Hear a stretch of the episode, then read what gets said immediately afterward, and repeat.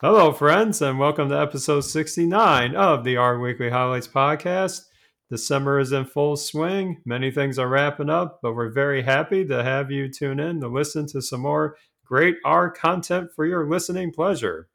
And I am joined, as always, by my excellent co host, Mike Thomas. How's it going today, Mike?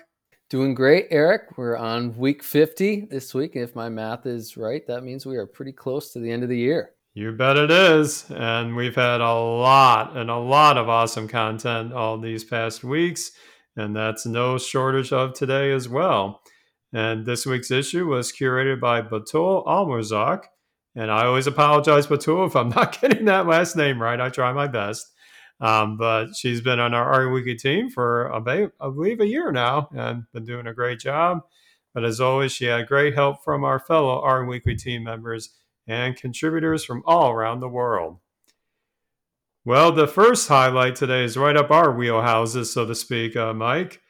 As someone who's been an avid Shiny developer and user since the beginning, you might say, I'll tell you that one of the challenges I've had lately, and you can always tell me if you resonate with this, is trying to keep the perspective of those who are new to Shiny, new to application development, is either I'm developing internal resources, say for tutorials at work, or figuring out ways to kind of frame certain concepts during any demonstrations I do, say in the open.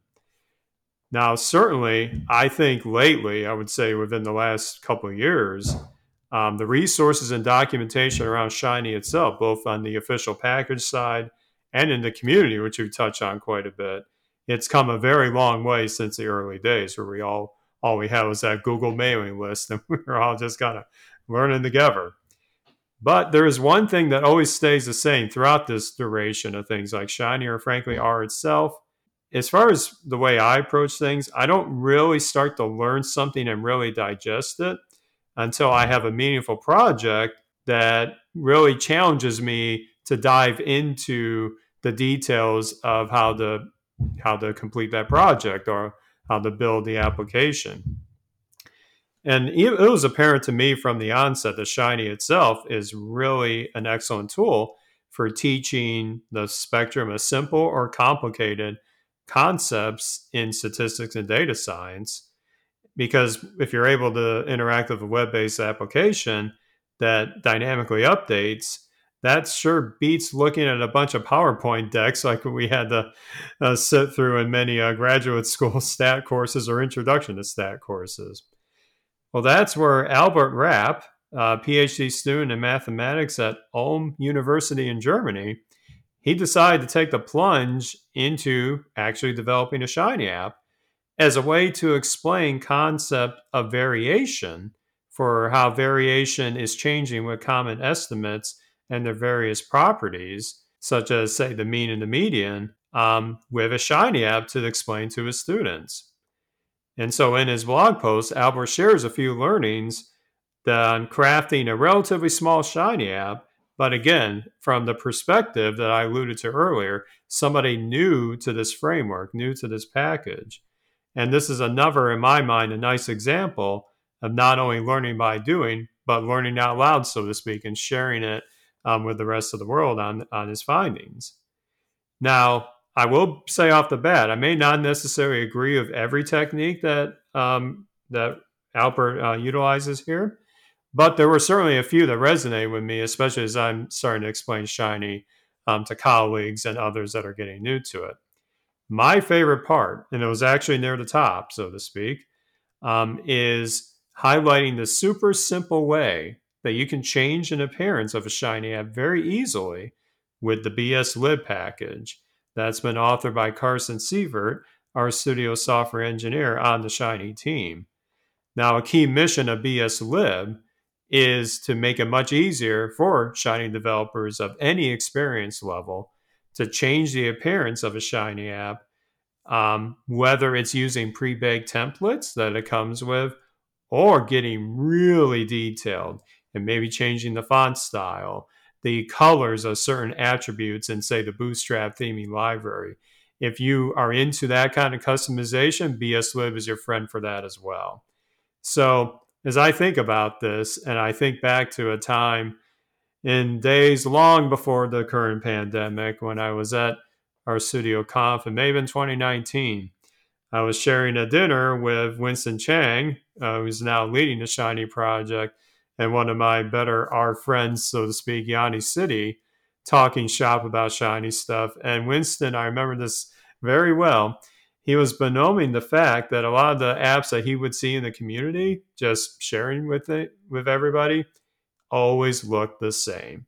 The same default template, the same sidebar, and everything. When you have things like bslib now, I don't think there's any excuse left anymore not to make your app look at least a little unique. Like I said, there are templates in there for you to choose from. You can fine tune as much or as little of those as you want. So now you get to make your application stand out and sometimes first impressions are everything, depending on the customer that's going to be viewing this. So you want to make sure, especially if you're doing this more routinely, that you set yourself up for success from that UI and UX perspective right off the bat. So that was easily my favorite part. And I also liked him highlighting the techniques of reactive values and reactive vals. I talk about this a bit during some of my streams, but I, I tend to think of those as ways on the server side of things to track application state. And it's kind of like a UI in and of itself, but there's no visible look to it. It's all stuff I interact with on the back end, which is very important for me when I launch analyses on different systems for, say, machine learning or simulations of like thousands, tens of thousands of data points. I need to see how that process is going. Did it have an error? Did it complete? And that's where reactive values are a huge help there. And lastly, the one that I, I liked as well is being able to organize your UI with tabs and tab panels. It gets away from ha- trying to cram every single detail, every element, every explanation in one default page and making the user have to scroll up and down or left and right, depending on how far you lay it out. So being able to kind of compartmentalize from a UI perspective different pieces of it, I think is a valuable tool for organization. And again, just getting that U- UX experience um, in a in a top notch state, even before you do a whole lot of additional development. So I'm really glad to see to see Albert's post here. But Mike, you're a shiny enthusiast. What, what was your take on some of the things uh, Albert talked about?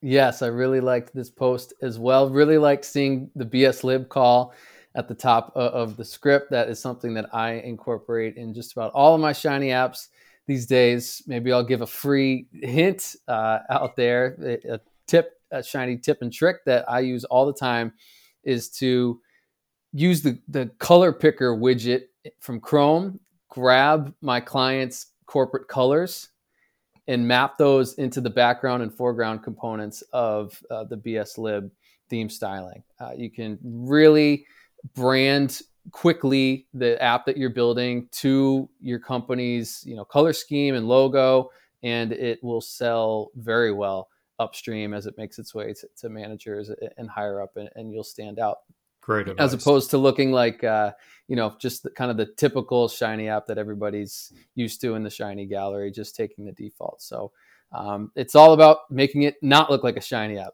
somewhat and making it look like it's a real production grade app.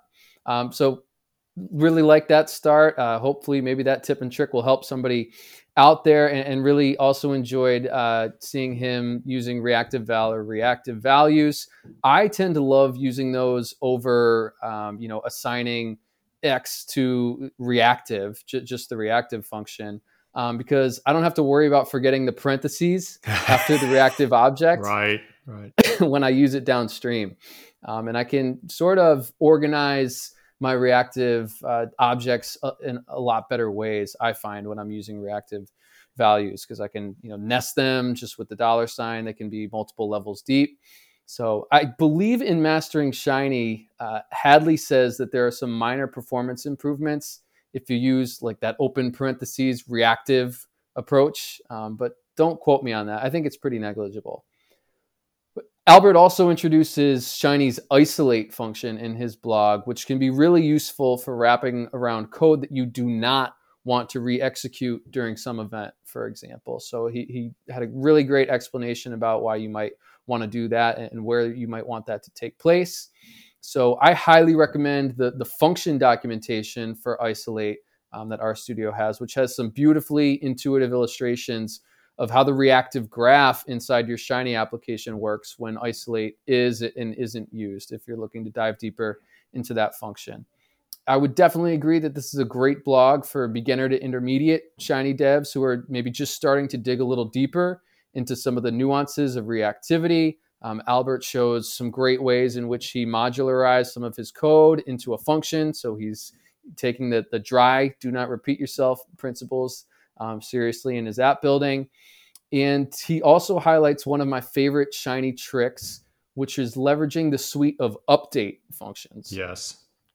His use case is for updating the current tab panel that's showing, but you may also want to note, listener, uh, that you can update the choices or current selections of like a radio button or a slider input or pretty much any component of a UI widget um, and these update functions uh, are much more performant than doing something like render UI for the entire widget. I don't know if you've uh, found that as well in your work, Eric. Oh gosh, yeah. In my early days, I used UI output render UI way, way too much, and now, especially in light of yeah Albert's post as well as one of the chapters in engineering production grade shiny by Colin Fay and the team at ThinkR it enlightened me the fact that the more the less work you make the server do especially for ui stuff the better your life is going to be especially as you start to build this app in a more complicated way. So i try to use those update family of functions every chance i get and it's nice that even some of the packages that aren't from shiny themselves so to speak or from RStudio themselves they often have their own family of update functions. So like Shiny Widgets, one of my favorites, has their own version of updates for their slick looking uh, UI elements. And so it's it's a great way to eke out some extra juice from the performance standpoint, and frankly, to make your your code organization a little easier as well. Absolutely, I think it's so noticeable the performance improvements. Uh, yeah, because it's just updating the part that needs to be updated instead right. of the entire widget, which I think is where most of the time savings comes in. But all in all, this is a really, really well laid out blog. Albert has some really nice, concise code that supplements his thought process and the process of building his Shiny app. Um, and Albert, even at the bottom of his blog, has a link to his YouTube channel that I poked around on. And it looks like he's done some learning R out in the open uh, type streaming videos. So definitely check that out. And we will link to his YouTube channel in the show notes. That's awesome. I, of all people, love to see that. And just makes me a little jealous that all this stuff wasn't around when I was learning R. I felt like on my own island, so to speak, although I did have fellow grad school students that were also trying to figure out what the heck is this thing doing.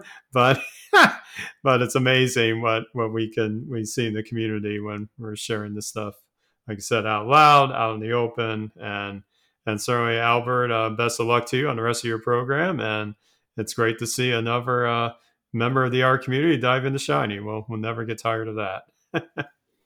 Absolutely. I don't think there's enough ink, ink that could be spilled around, uh, you know, beginner, intermediate, Shiny posts. Yep. Well, speaking of learning, Mike, um, I don't know about you. I like to have a good book now and again to um, level up on some area in, say, data science or just for entertainment. Yes, yes. Um, none of you will see this on audio, but both uh, both uh, Mike and I are are happy customers or owners of engineering production grade shiny, and that's on my bookshelf in the storage room somewhere. Although it's not in my backpack, because whenever I take the kids out to activities, I'm reading that while I'm in the waiting area. So you know, you got to take your opportunities when you can get. But it's it's amazing how many books are out there. Um, so that and the JavaScript for R book are two of my favorites right now. I never let uh, engineering production grade Shiny apps more than uh, four feet out of my sight. So good the bookshelf would be too far for me, Eric. Good on you. Good on you. Now, yep. So there's like now it's in my backpack, so I'm I'm mobile and armed to the knowledge uh, masses, so to speak, with that those are obviously not the only books about R these days. I went back in our back catalog of R Weekly highlights, and I noticed that our highlight we're going to talk about today actually has a pretty long history. And it was started back in March of last year, which was episode three. Episode three, it's a long time ago. Um, what am I referring to here? I'm referring to a very nice curated resource for basically any book that's been shared, whether in the open or not, that's addressing R and data science. It is called The Big Book of R. It, it's not in itself a book per se, but it's written in Bookdown, deployed online with chapters that are basically dedicated to a different book across different domains. And like I said, this was launched in uh, in last year um, by data specialist Oscar Baruffa. And when it started, it had, already had 75 books. That's a pretty nice amount from the launch. Now we have over 250, and it keeps growing. It keeps growing. And that growth is what we're going to highlight today. Um, Oscar wrote a nice post about nine recent additions um, to the collection. And Mike and I have picked out some of the ones that are called our eyes. I'll I'll lead off with something that I alluded to in one of our previous episodes is we often see a lot of discussions around building the community of our packages, whether it's in say Tidyverse land or other areas. And we have great resources around just building a package itself via books like R Packages by Hadley Wickham and Jenny Bryan. That's just for starters.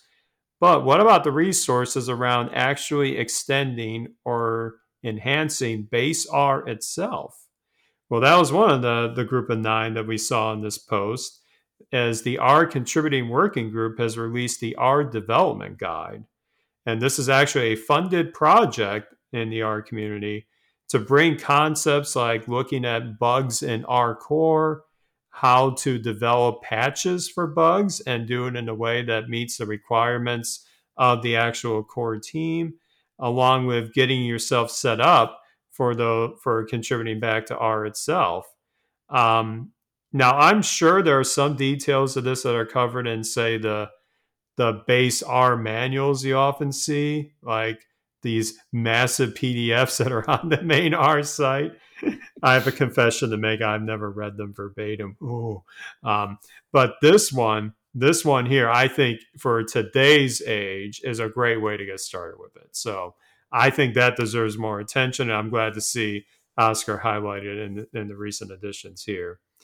And another one that caught my eye is um, DevOps for Data Science by Alex Gold over at RStudio. He's um, a solutions engineering manager there.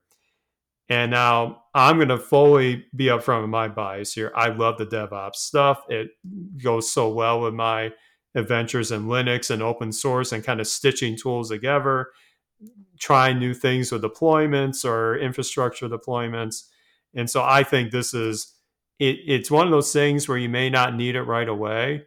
But if you're in a situation you're trying something new, whether it's in your research or in your your profession, and you need to be able to get a little more hands on with like how things are deployed, some of the best practices around version control or container technology.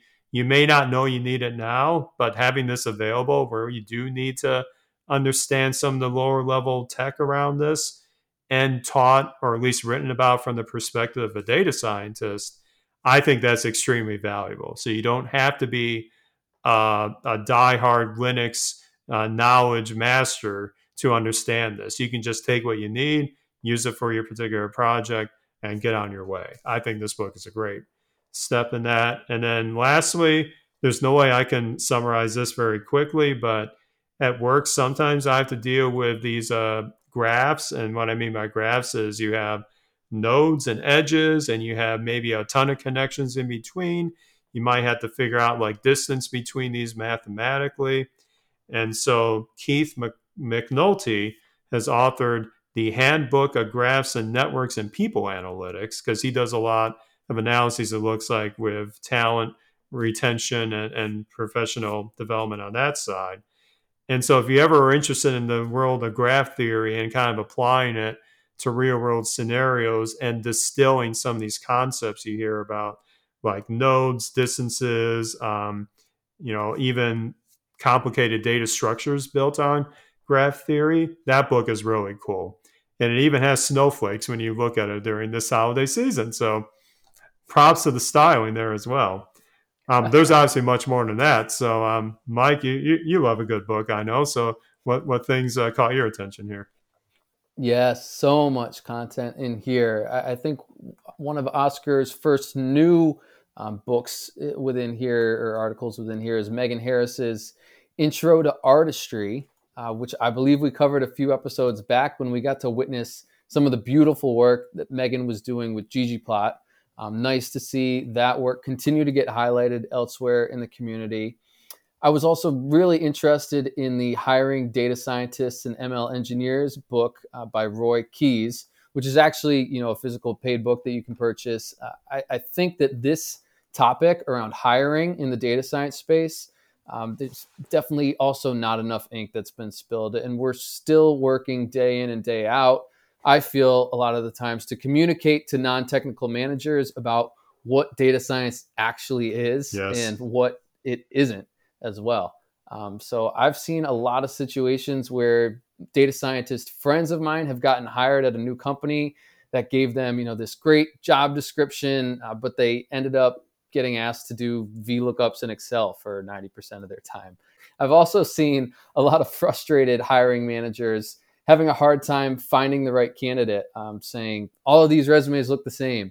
And I think that's a function of them not knowing exactly what they want, the, the company, and also needing to understand that hot take incoming, prepare yourself. Oh, I'm buckled up. Let's hear it.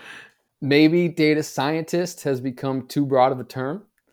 Um, the way around this is for hiring managers maybe to stop asking for particular techniques in the job description, like hey, time series forecasting. We want to see you have M- ML experience, NLP, uh, that you use SQL, R, and Python, and maybe start talking a lot more specifically about what you expect that person to actually be doing on a day to day basis. I think I've seen some job postings from folks like RStudio recently. I know they're on a big hiring spree, and their job postings look a lot more like if this sounds like you, you'd be a great fit here. And talking about exactly, you know, what what task you might be doing on a day to day basis there. You might be a good fit if you blank blank, you know, have experience using DevOps. If you like, uh, you know, exploring new challenges that are cross language between R and Python, things like that. So.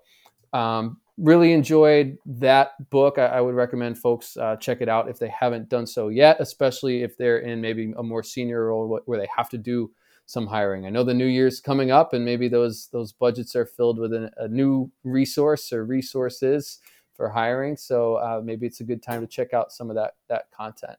Um, I don't think that there's anything wrong with the title data scientist or advertising for a data scientist. But if you're going to do so, then, then you should know that that term nowadays encompasses a wide range of skills and areas of possible expertise. I mean, that could mean folks who are really more in the data visualization space, or it could be folks who are doing, you know, deep learning. I think both of those people have the right to call themselves data scientists these days, and that's just a function of how broad the term's gotten. Um, so that's my soapbox. I'm stepping down off of it, and just want to say that this was my actually my first introduction to the big book of R. And I almost ran out of time putting my notes together for the show because I could not help diving into some of the over 200 articles, I think it is, in the collection. So much valuable content in here. Highly recommend that if you're like me and you haven't explored it yet, that you definitely do so now. We'll have plenty of links in the show notes. Yeah, I think the first time I saw it, I was just like you last year when I was clicking through this, and I'm like, okay, what do I talk about? How do I choose? Like there was so many in that initial 75 alone that um, caught my eye in different ways. This gets to the spirit of, frankly, efforts like what R Weekly itself is. It's one curated, regular place that you can just put throw in your bookmarks, and you can see what's what's coming new, and if there is a specialization within data science or within the R community or both, um, there's probably something for you. Um, it spreads so many different domains here. Um, so I'm really intrigued by, by hopefully it keeps going well. And um, certainly this is definitely the season where I try to give thanks to all the great projects or great contributors out there. So my thanks to Oscar for taking this on and to maintain this and to keep it thriving.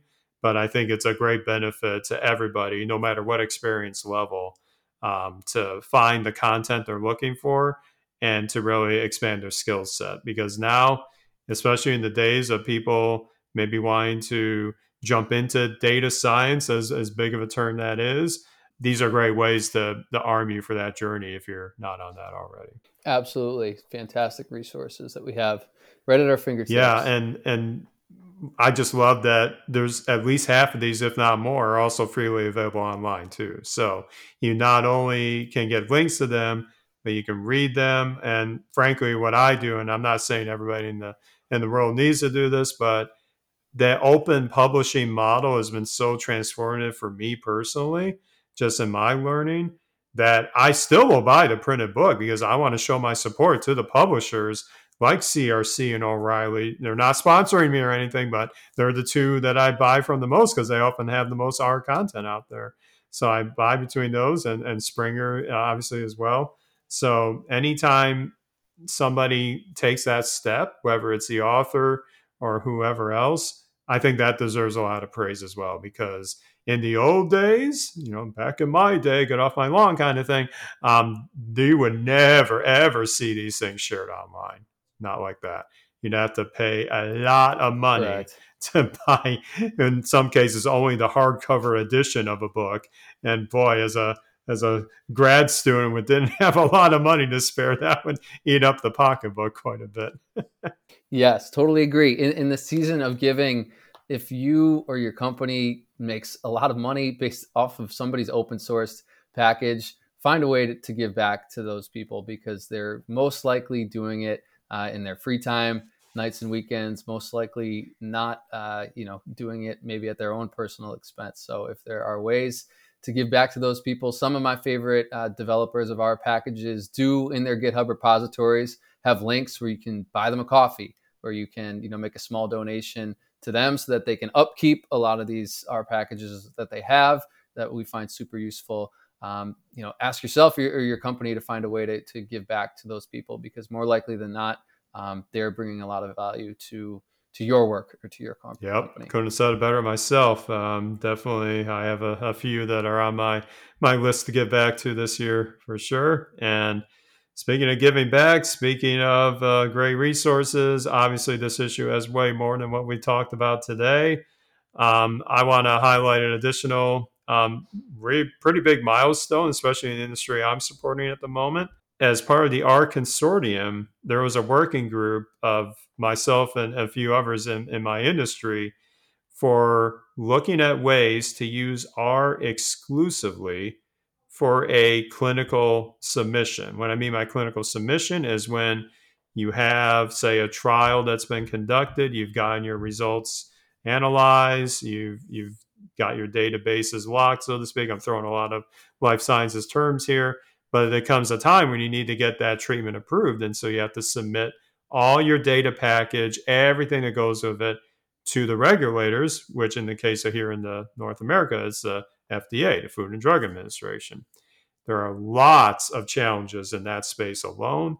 But what this working group has done is that they worked on a test submission, not real data this time, but just mimicking it, where the analyses the data cleaning, the processing, the tabulation into clinical result outputs was done exclusively in R. There was no handoffs to proprietary um, software here. This is all done in R, and it was successfully submitted through the FDA's uh, portal, and it was able to be reproduced on their end with no errors at all. So that is I cannot I cannot say it enough as somebody who's been in this industry for over 13 years.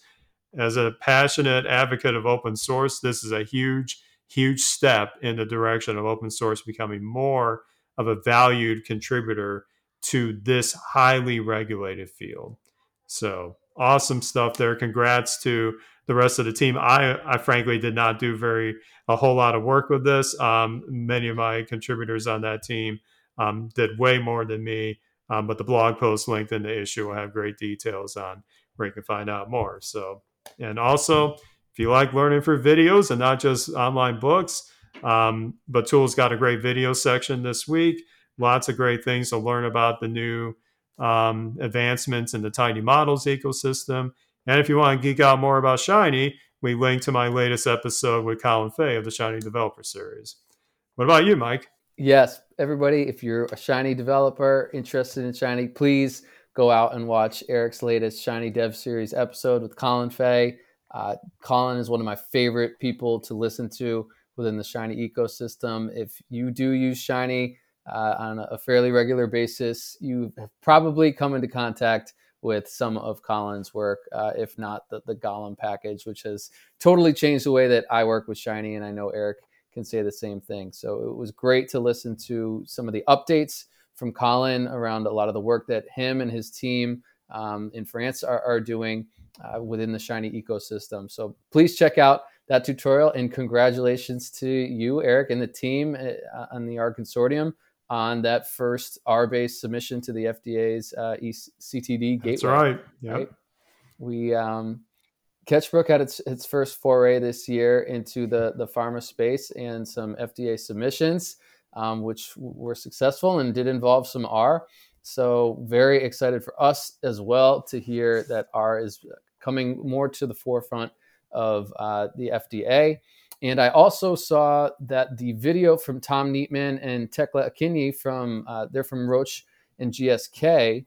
Uh, they gave a presentation on the Admiral R package for working with uh, ADaM Data, which was presented um, at this year's R Pharma conference, is now up on YouTube. Uh, so we'll have a link to that in the show notes. Um, but that's a phenomenal resource that was years uh, in the making of developing. Um, and I think can, can really revolutionize folks' workflow in that space. So um, great to hear about those updates. And also, kind of maybe on a totally different note, I saw in the R Weekly highlights that there were some changes for Windows users with the coming R 4.2 version. I noticed uh, some of the folks who had authored this blog post are some of the folks who have uh, kicked back on our packages that I've submitted to CRAN in the past. So they're certainly uh, folks who, who know the internals of the language and know exactly what they're doing. And I apologize to them again for some of the broken URLs I submitted uh, in our packages to CRAN in the past. But they made it, and uh, the update is that R 4.2 for Windows will support UTF 8 as native encoding, which will be a major improvement in encoding support allowing Windows R users to work with international text and data. So look for more on that, but looks like a very helpful change for those of us who unfortunately have to work on Windows, as I am one of them, uh, on a day to day basis.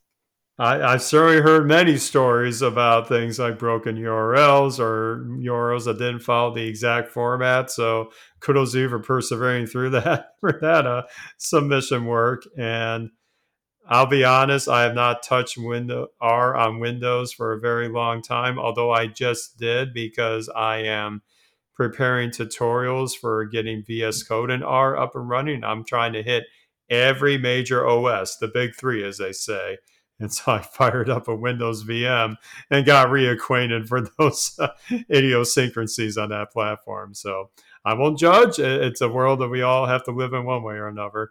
Um, so I've I've got a new appreciation for people who have to work on that every day. But but yeah, that's uh, it may seem like a little thing, but I know encoding on Windows has been a pain point for many, many, many years.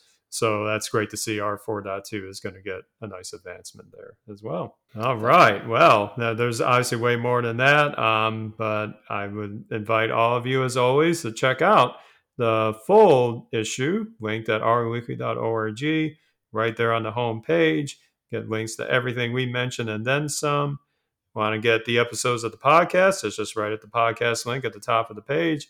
You can't miss it. At least I hope you can't. And we're also available on every podcatcher that you can probably think of. If it's not on your favorite service, definitely drop me a note. I'm doing my best to route it to all the places, as they say. Um, and certainly, if you want to give us feedback, we're always welcome to hear from you, um, our great audience here. You can find me usually on Twitter at the Rcast. as well as my Twitch channel, twitch.tv slash R podcast, and the YouTube channel for the Shiny Developer Series. Mike, where can people get a hold of you? Sure, you can find me on Twitter as well, Mike underscore Ketchbrook, K E T C H B R O O K. Very nice. Give Mike a shout. He always loves talking to everybody, just like I do. So that's going to wrap up episode 69. We're about to hit another milestone next time when we record. Um, but as always, thank you all for listening. Until next time, we will be back with another batch of R Weekly highlights next week.